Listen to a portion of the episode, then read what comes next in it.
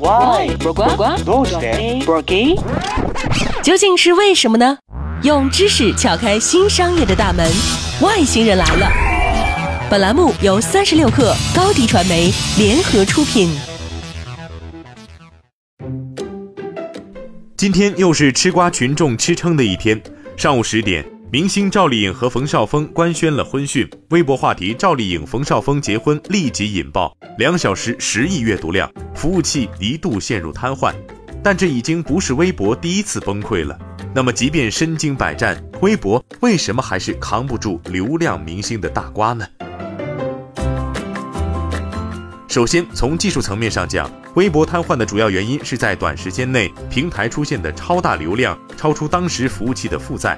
这就像是车站的售票窗口，平时出行人数不多的情况下，车站可以正常应对，乘客可以正常购票出行。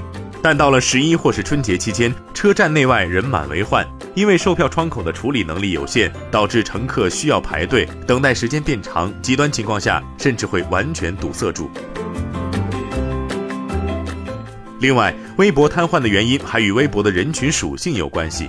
微博是基于兴趣的关注，用户粘性普遍偏低，就是我们通常所说的弱关系。它指的是人与人之间的关系并不紧密，也没有太多的感情维系，也就是我们所谓的泛泛之交。就因为这种泛泛之交，大家发表言论都不用太顾及对方的心情，八卦才更容易在弱关系的微博平台上形成声势。有网友统计，赵丽颖的微博每分钟几乎能够刷新出两万条评论，仅仅公布恋情不到半小时，就已经有了二十四万的评论数量。最后，微博多次因为大热点而崩溃，也暴露了它产品逻辑的问题。一直以来，微博是中心化广场式的媒体平台，如今明星已经是它最主要的大 V 了。换一种说法，就是微博对流量的依赖程度已经越来越高，一旦明星流失，微博的生态将会崩溃。因此，它也在扶植素人明星，通过流量倾斜来捧红平台明星，这也是它应对新玩家抖音而不得不采取的对策。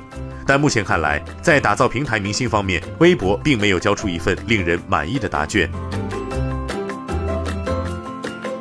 其实最苦的应该是微博的工程师们，他们应该是最希望在明星发文前能提前收到爆料的人了。明星送了个大瓜，前排有点拥挤，我们这些吃瓜群众也要悠着点往前挤，希望下一次大家都能挤到位置。好了，这期节目就是这样，外星人，咱们下期见。